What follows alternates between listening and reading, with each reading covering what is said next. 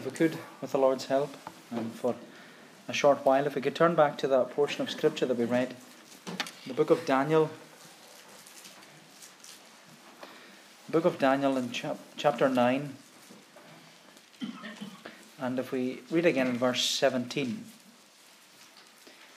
Daniel 9 at verse 17, where Daniel prays, Now therefore, O our God, listen to the prayer of your servant and to his pleas for mercy.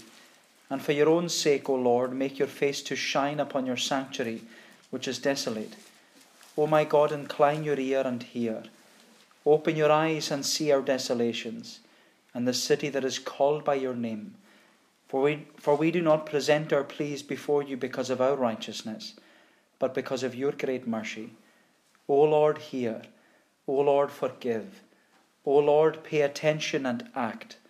Delay not for your own sake, O my God, because your city and your people are called by your name.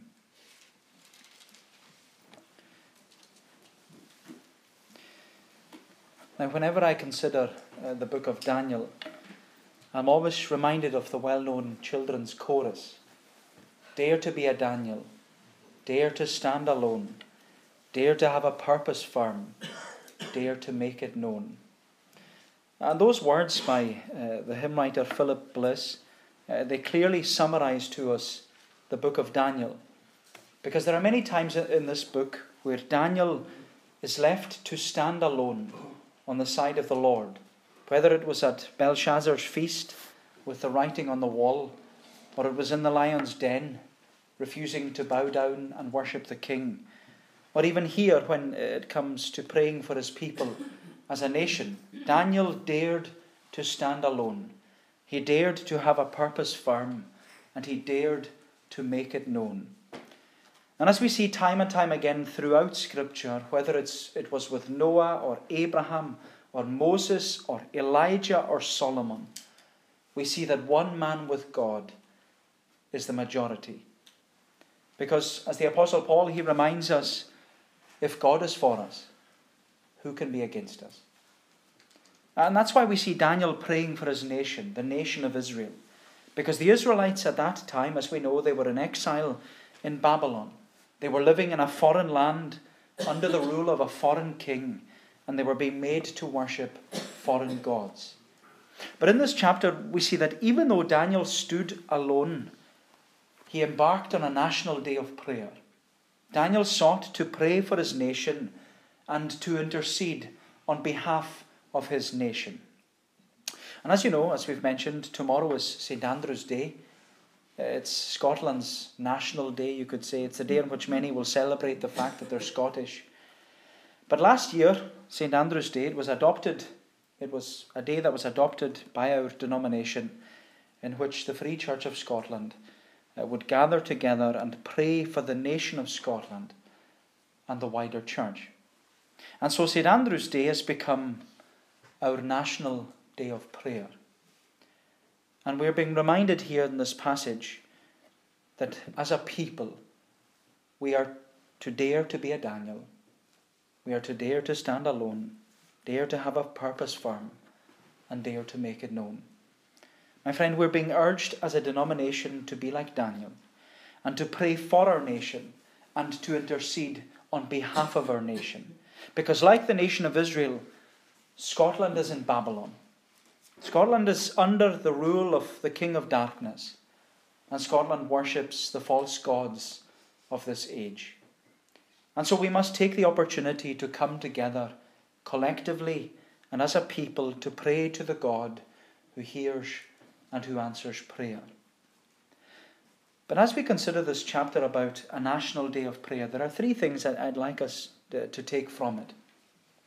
Three things the timing, the turning, and the teaching. The timing, the turning, and the teaching. So if we look first of all at the timing, look at verse 1 uh, of chapter 9. it says there, In the first year of Darius the son of Ahasuerus, by descent a Mede, who was made king over the realm of the Chaldeans. In the first year of his reign, I, Daniel, perceived in the books the number of years that, according to the word of the Lord to Jeremiah the prophet, they must pass before the end of the desolations of Jerusalem, namely seventy years. Now, under this, understanding the timing of this national day of prayer is crucial because it reminds us that nothing happens by chance. This national day of prayer, which uh, Daniel engaged in, it wasn't a random event, but one that was perfectly and sovereignly timed by the Lord. Because as Daniel tells us, he says that it was the first year of the reign of King Darius the Mede. And this king, he was king over the Chaldeans. And this timing is crucial because it tells us that the year in which Daniel engaged in the National Day of Prayer it was the year 537 BC. That was the year that the Persian king Darius he captured Babylon and he became king over the nation. And by this time, by 537 BC, Daniel is now an old man. He's about 82 years old. And he's been living in exile. He's been in Babylon since the age of about 14. Which means that Daniel, he has been in Babylon for 68 years. And he's been there ever since King Nebuchadnezzar invaded Israel and destroyed the city of Jerusalem and destroyed the temple and took many of the Israelites captive into Babylon. And there in Babylon, as we were just singing in Psalm 137, by Babel streams, the Israelites, they sat and wept. They wept when they thought about Zion, the city of the great king, the city of Jerusalem. And the Israelites, they wept as the Babylonians, they mocked them and they commanded the Israelites to, to sing the songs of Zion, but they couldn't. Because with tears they said, How can we sing the Lord's song in a foreign land? And that's where the Israelites were. They were in a foreign land, they were far away from Israel, and they were made to serve a, foreign king instead of Jehovah, the King of Israel. And they were made to worship foreign gods instead of worshipping the Lord, the living and true God. The Israelites were in exile, and they had been in exile for 68 years. But you know, we must remember that the Israelites were in exile in Babylon because they refused to listen to the prophets. The Israelites were in exile because they refused to turn away from worshipping idols and turn back to worshipping the Lord. The Israelites were in exile because of their disobedience and their waywardness and their idolatry. But even though the Israelites were an unfaithful people, Daniel dared to stand alone. And because Daniel continued to be faithful to the Lord in the midst of an unfaithful people, the Lord blessed him. The Lord blessed Daniel for his faith and his obedience and for making a stand in the name of the Lord. And you know, we see that throughout the book of Daniel when, when you read through it. Even in chapter 1, Daniel's friends, Shadrach, Meshach, and Abednego, uh, they stood against Nebuchadnezzar. And even though they were thrown into the fiery furnace, we always see that fourth person there. The Lord was with them. Then in chapter 2, Daniel, he interprets Nebuchadnezzar's dreams. And he's promoted to what you could say is the equivalent of prime minister in Babylon. Then in chapter 5, you, you see Daniel, he's, he's called for. He's not at the party where everybody's drinking from the vessels from the temple in Jerusalem.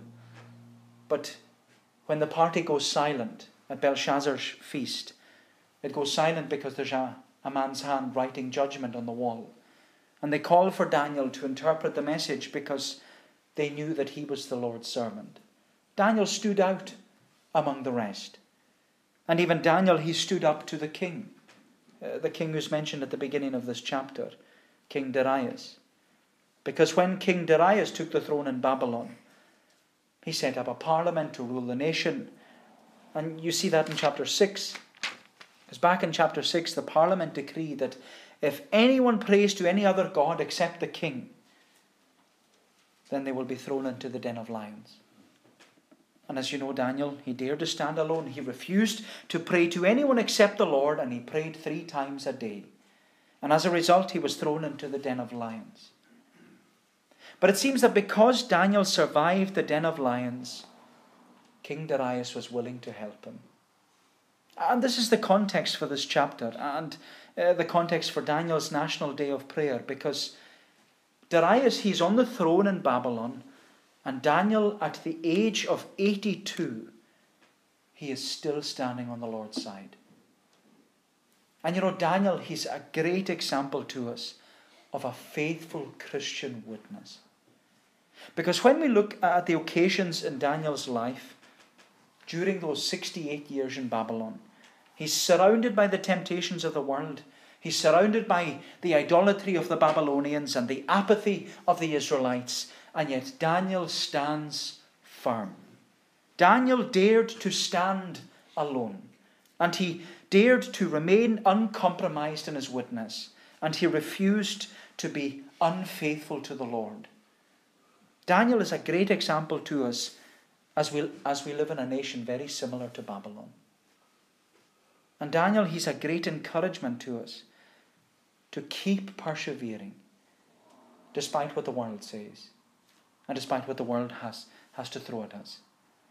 And you know what's remarkable about this old man, if I can say that, is that 68 years had passed since Daniel last saw Jerusalem. But Daniel's faith is as fresh as ever. The trial didn't break him. The, the, the promotion to prime minister, it didn't erode his faith at all. And the world and all the flesh and the devil, it didn't diminish his faith whatsoever. It's, his faith is still as fresh as it ever was. And you know, we have to ask why. Why did Daniel remain faithful? Why was Daniel's faith so strong? Why was Daniel willing to stand alone? My friend, it was because Daniel didn't stop reading his Bible. And that's what we find Daniel doing here. We find him reading his Bible. He's reading, as it says, the books. He's reading the scrolls. And in particular, it says that he, he's reading from uh, the book of the prophet Jeremiah. Uh, and we'll come to that in a moment. But what we have to see about Daniel's life is that he was a faithful and uncompromising witness for the Lord because he read his Bible.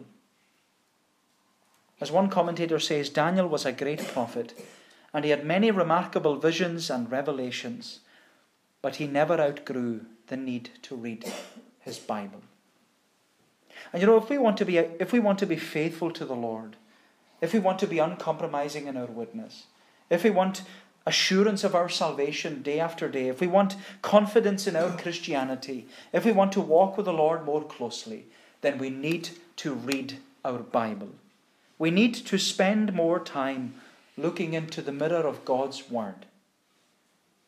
And you know, I, I always go back to that question in the Catechism. I love that question in the Shorter Catechism, where it speaks about the importance of reading your Bible.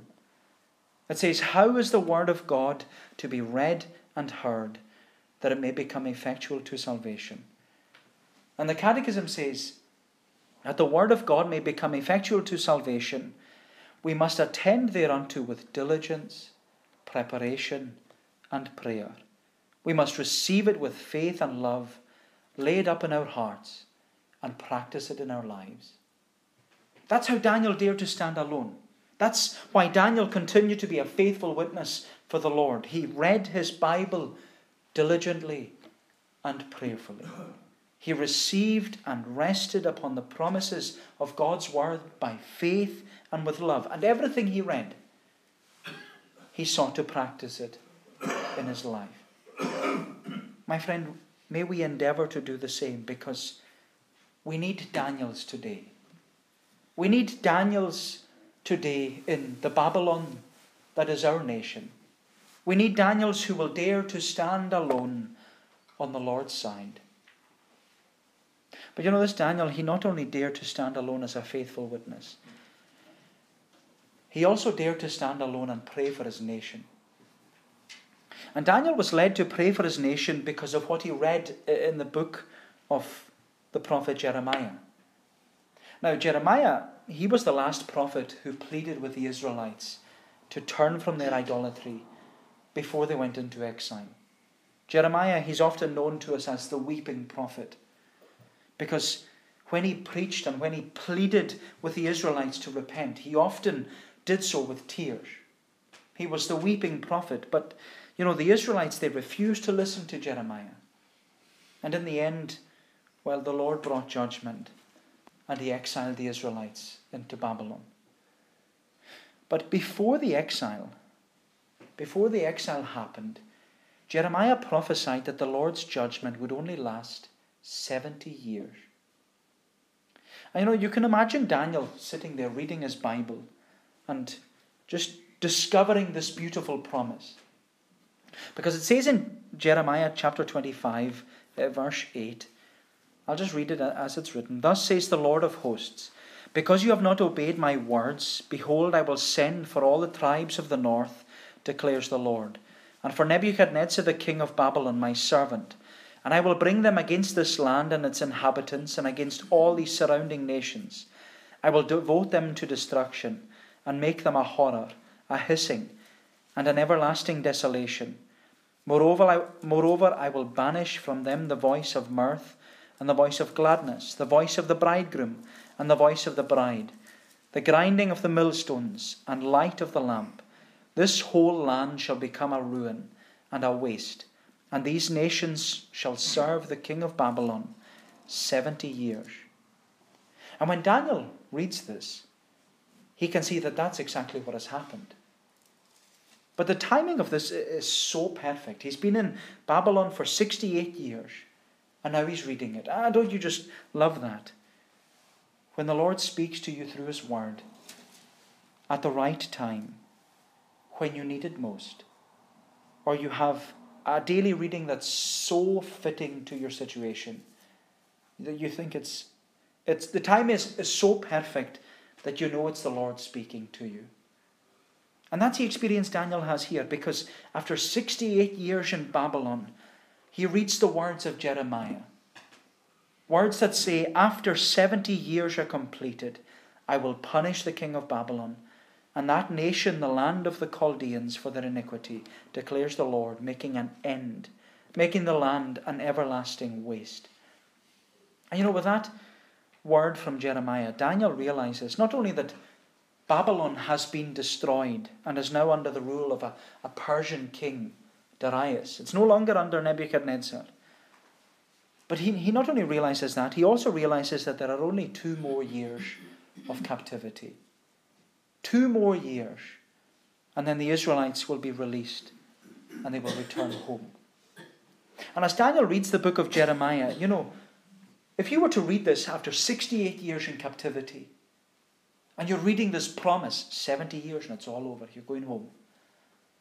As you, as you, Daniel reads this, you could see that there's excitement, there's joy, there's anticipation at the thought of returning home. And so, Daniel, well, what would you do? You read on.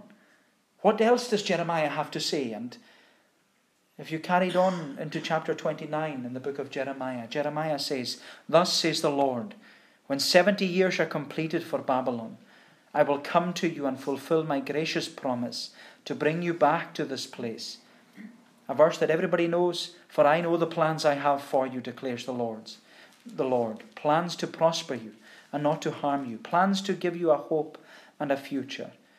Then you will call upon me and come and pray to me, and I will listen to you. You will seek me and find me when you seek me with all your heart. And you know, the timing of Daniel's reading, it couldn't have been any more perfect. Because when he read those words, call upon me and come and pray to me, and I will listen to you. When he read those words, Daniel immediately turns to the Lord in prayer. And this is what I want us to see secondly. You've considered the timing, the perfect timing, but secondly, the turning. The turning. Look at verse 3. It says, Then I turned my face to the Lord God, seeking him by prayer and pleas for mercy, with fasting and sackcloth and ashes. I prayed to the Lord my God and made confession, saying, O Lord, the great and awesome God, who keeps covenant and steadfast love with those who love him and keep his commandments. We have sinned and done wrong and acted wickedly and rebelled, turning aside from your commandments and rules. We have not listened to your servants the prophets, who spoke in your name to our kings, our princes, and our fathers, and to all the people of the land. And you know, Daniel's prayer, it's one of the most passionate and heartfelt prayers in all the Bible. Because it's a prayer that's full of confession, full of contrition, it's full of repentance, it's, it has this desire for restoration, it's full of sorrow for sin. But he's also seeking salvation. It's, it's a beautiful prayer. And it's beautiful because the basis and the foundation of Daniel's National Day of Prayer is God's covenant of grace. He says down in verse 4, he says, I prayed to the Lord my God and made confession, saying, O Lord, the great and awesome God, who keeps covenant and steadfast love with those who love him and keep his commandments. The covenant of grace is the only hope and comfort that Daniel has. It's the only hope and comfort that he has for a rebellious and an idolatrous nation. And you know, that's the only hope and comfort we have too for our Babylon the covenant of grace in which God does not deal with us as we deserve, but according to his grace through Jesus Christ. That's our only comfort, that the Lord will hear us when we pray to him. The covenant of grace. And that's our only assurance that the Lord will do as he has promised. It's according to the covenant of grace. Because his promise is, call upon me and come and pray to me, and I will listen to you. You will seek me and find me when you seek me with all your heart. And that's what Daniel did. He sought the Lord with all his heart. But you know, what we have to learn from Daniel's prayer is that he prayed according to God's will. He prayed according to God's will. And praying according to God's will, it's a a subject uh, on which the New Testament often speaks. Even Jesus spoke of it. He spoke of it, of it in what we call the Lord's Prayer. When the disciples asked Jesus, Lord, teach us to pray, Jesus said to them, Pray in this manner Our Father which art in heaven, hallowed be thy name, thy kingdom come, thy will be done on earth as it is in heaven. My friend, Jesus has taught us to pray according to the will of God. And the will of God, it's not something that is hidden from us because it has been revealed to us. God's will has been revealed. The Bible is the will of God. The Bible is the revelation of God's will for our lives and for our salvation.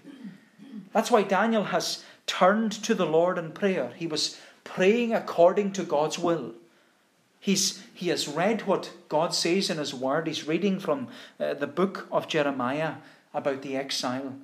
And in response to what he has read in God's revealed will, Daniel prays accordingly. And you know, we have to do the same. We have to pray according to God's will. Because we're not to pray for something or about something if it's prohibited in God's Word. We're not to enter into a, a relationship or move job or go to a certain place if God's word forbids it. And you know, you often hear people saying, Well, I, I'm praying about it. But if they're praying about something that God specifically speaks against, then we're actually praying against God's will, which is sin. Because we're not putting God and His will first. My friend, when we pray, we have to pray according to God's will. And we do that by praying and pleading the promises of God's word. Because has the Lord called us to cast all our cares upon Him? Because He cares for us. He has. Then we must do that. Has the Lord said that He is the Father of mercies and the God of all comfort, who will bind up our broken hearts? He has, then we must seek his face. Has the Lord promised that if we confess our sin, he will forgive us and cleanse us from all unrighteousness? He has, then we must repent. Has the Lord promised that his word shall not return, return to him empty, but accomplish the purpose for which it was sent? He has promised. Then let's plead the promise. Has the Lord reminded us that the harvest is plentiful and the labourers are few? He has. Then we're to pray earnestly to the Lord of the harvest that He would send out more labourers into the harvest field. Has the Lord promised that the earth shall be full of the knowledge of the Lord as the waters cover the sea? He has promised. Then let's plead the promise. Has the Lord promised to pour water on him that is thirsty and floods upon the dry ground? Has the Lord promised to pour out his Spirit and bless our nation? Has the Lord promised that through the seed of Abraham all the families of the earth will be blessed? Has the Lord promised that he will have witnesses in Jerusalem and Judea and Samaria to the uttermost parts of the earth? Has the Lord promised to answer Habakkuk's prayer? O Lord, revive thy work in the midst of the years. In the midst of the years, make known. In wrath, remember mercy. Has the Lord promised? He has, my friend. He has promised. The Lord has promised. And so we are to plead the promises of God's will. We are to plead the promises of His word. We're to pray according to His will. But you know, in order to be like Daniel and to pray according to God's will, we have to turn away from sin and we have to turn to the Lord. And that's the emphasis of Daniel's prayer. We don't have, we don't have time to look at every verse here. But you know, there's one word in Daniel's prayer which emphasizes his passion and his heartfelt desire for the Lord to hear him. And the word is turn. Turn. Daniel tells us in verse 3 Then I turned my face to the Lord God, seeking him by prayer and pleas for mercy, with fasting and sackcloth and ashes. Daniel turns toward the Lord and he confesses that Israel has turned away from the Lord. Then he goes on to say in verse 4 I prayed to the Lord my God and made confession, saying, O Lord, the great and awesome God, who keeps covenant and steadfast love with those who love him and keep his commandments, we have sinned and done wrong and acted wickedly and rebelled, turning aside from your commandments and rules. We have not listened to your servants, the prophets, who spoke in your name to our kings, our princes, our fathers, and to all the people of the land. And then Daniel goes on to say that the reason the Israelites are in exile is because they've turned away from the commandments and refused to listen to the Lord's voice. He says in verse 11, All Israel has transgressed your law and turned aside, refusing to obey your voice. And the curse and oath that are written in the law of Moses, the servant of God, has been poured out upon us because we have sinned against him. And then he goes on in verse 13, just walking you through this very quickly. He says in verse 13 Daniel confesses the Lord's judgment is upon them, but blessing can come if they turn away from their sin and back to the Word of God. He says in verse 13 As it is written in the law of Moses, all this calamity has come upon us, yet we have not entreated the favour of the Lord our God, turning from our iniquities and gaining insight by your truth. And then once more, there's this plea in verse 16 that the Lord will turn away his wrath and anger from the Israelites and forgive them. Where it says, O Lord, according to your righteous acts, let your anger and your wrath turn away from your city, Jerusalem, your holy hill, because of our sins and for the iniquities of our fathers. Jerusalem and your people have become a byword among all who are around us. And so, what we have to see in Daniel's prayer is that it's a prayer of turning. It's a prayer for repentance and conversion. Daniel repeatedly uses the word turn in the sense of turning from sin and turning to the Lord. And that's what repentance and conversion is all about. It's all about turning away from sin and turning to the Lord. Because sin, sin is to turn away from the Lord and to turn to idolatry, turn to idols. But salvation is to turn from sin back to the Lord. And that's what we're doing when we repent and when we convert. We turn from sin and we turn to the Lord. There's this change. There's an active turning away from sin and turning to the Lord. And you know, we have to see that repentance and conversion, they go hand in hand. Because repentance, or to repent, it literally means to change your mind. Where it's a change of mindset, it's a change of desire, it's a change of, of will. It's a change from the things that are sinful and unholy to the things that are godly and pure. Repentance is the change of mind. But conversion is the change of character. Because to be converted is to, to turn around. It's to be turned from seeking idols and facing idols, and it's to be turned to seeking the Lord and, and facing the Lord. It's to be turned from the vain help of the world to looking to the Lord for all your help and guidance. It's to be turned from seeking the world and all the emptiness of it to seeking the Lord and the fullness and satisfaction that can only be found in Jesus Christ. My friend, repentance is a change of mind, and conversion is a change of character. And when we repent and convert, we turn away from our sin and we turn to the Lord. But as someone once said, repentance is not only the first step of the Christian,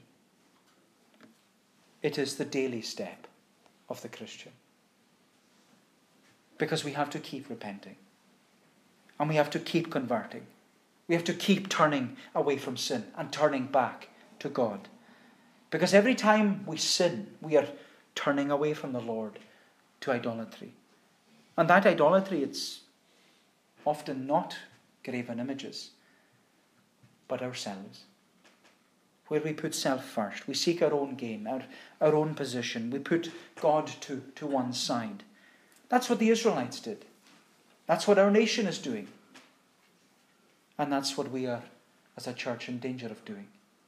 Putting God to one side, putting self first. And you know, we need to repent of our sin. We need to convert from our worldliness to godliness. We need to have a change of mind. We need to have a change of character.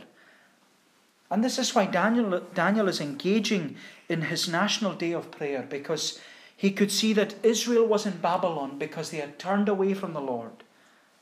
And you know, we need to engage in our national day of prayer because our nation is in Babylon and Scotland has turned away from the Lord. And I don't need to highlight anything for you. It's all there in the news. We see it every day. The mess our nation is in. And we need to dare to be like Daniel. And if need be, we need to dare to stand alone. Because we need to pray that the Lord would forgive us as a nation and turn us from our sin and turn us to Himself. We need to pray like the psalmist in Psalm 80. We're going to sing it shortly. Turn us again, Lord God of hosts, and upon us vouchsafe to make thy countenance to shine and so we shall be saved. My friend, we need to pray like Daniel. But he says in verse 17, Now therefore, O our God, listen to the prayer of your servant and to his pleas for mercy. And for your own sake, O Lord, make your face to shine upon your sanctuary, which is desolate. O my God, incline your ear and hear, open your eyes and see our desolations, and the city that is called by your name. For we do not present our pleas before you because of our righteousness, but because of your great mercy. O Lord, hear. O Lord, forgive. O Lord, pay attention and act. Delay not for your own sake, O my God, because your city and your people are called by your name. And you know, I love those words. O Lord, hear. O Lord, forgive. O Lord, listen and act. Do not delay for your own sake. Your own sake. He's praying according to God's covenant. And he's praying for the sake and glory of God's great name. He prayed that the nation of Israel would turn from their sin and turn to the Lord, that they would repent and be converted. And you know, the Lord answered his prayer. The Lord answered his prayer. And this is what I'd like us to consider thirdly and finally. We've considered the timing and the turning, but lastly and briefly, the teaching. the teaching. Look at verse 20. While I was speaking and praying, confessing my sin and the sin of my people Israel, and presenting my plea before the Lord my God for the holy hill of my God, while I was speaking in prayer, the man Gabriel, whom I had seen in the vision at the first, came to me in swift flight at the time of the evening sacrifice. He made me understand, speaking with me and saying, O Daniel, I have now come out to give you insight and understanding. At the beginning of your pleas for mercy, a word went out, and I have come to tell it to you, for you are greatly loved. Therefore, consider the word and understand the vision. You know, I think these words are so beautiful. They remind us of Isaiah's promise. It shall come to pass that before they call, I will answer. And while they are yet speaking, I will hear. And that's what we see here. While Daniel was speaking and praying and confessing his sin and the sins of Israel and presenting his pleas before the Lord, the Lord sent the answer. Because the angel Gabriel appeared and said, At the beginning of your pleas for mercy, a word went out. An order was sent from the king and I have come to tell it to you. Why? I love this. Because you are greatly loved.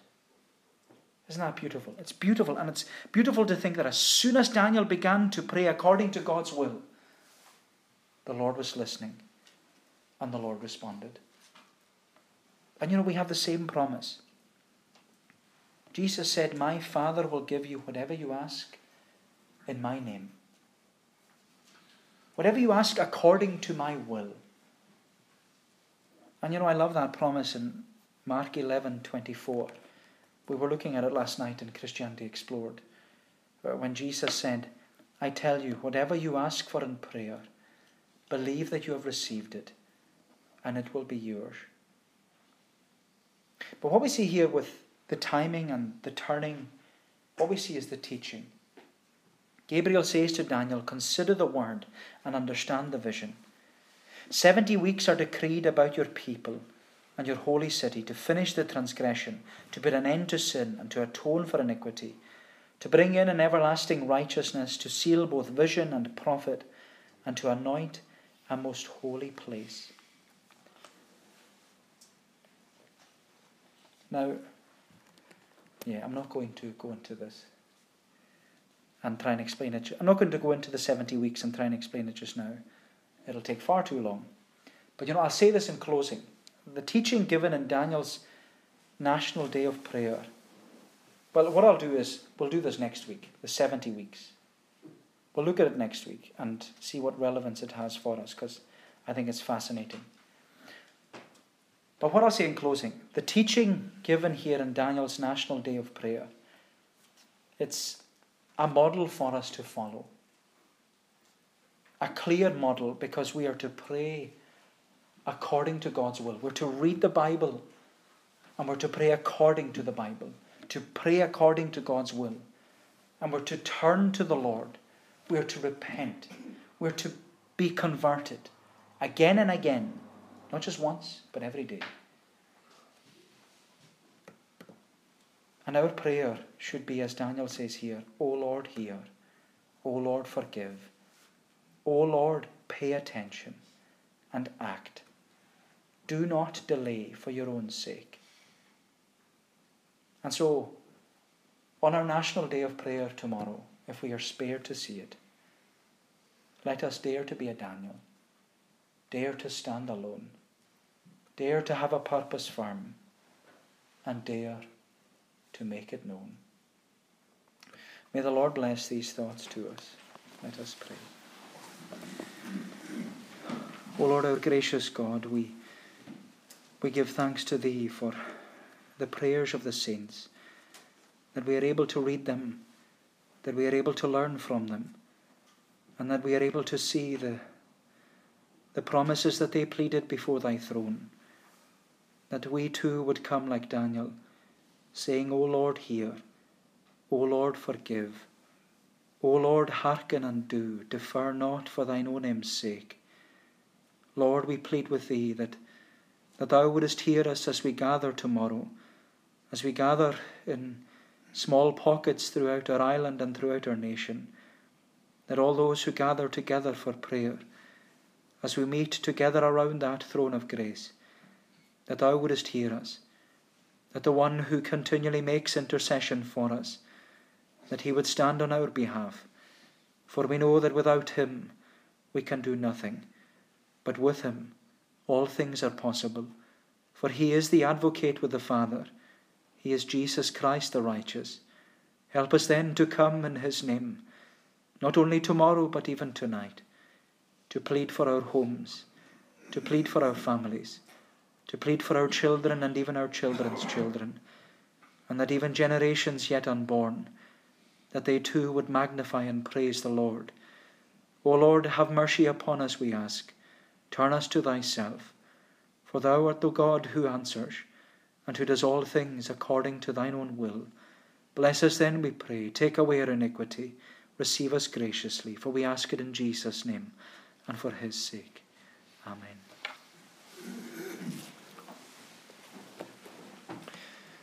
We shall conclude in singing the words of Psalm 80. Psalm 80 in the Scottish Psalter, page 334.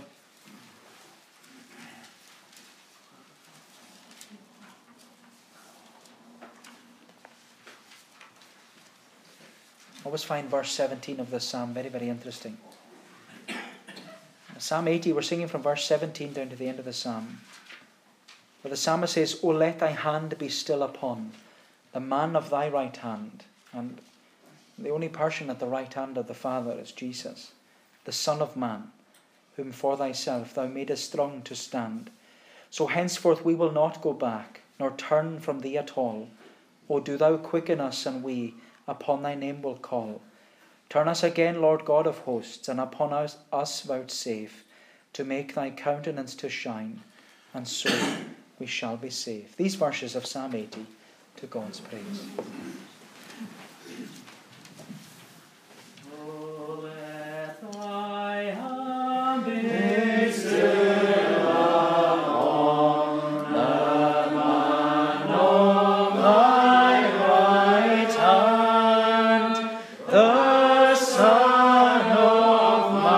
Jesus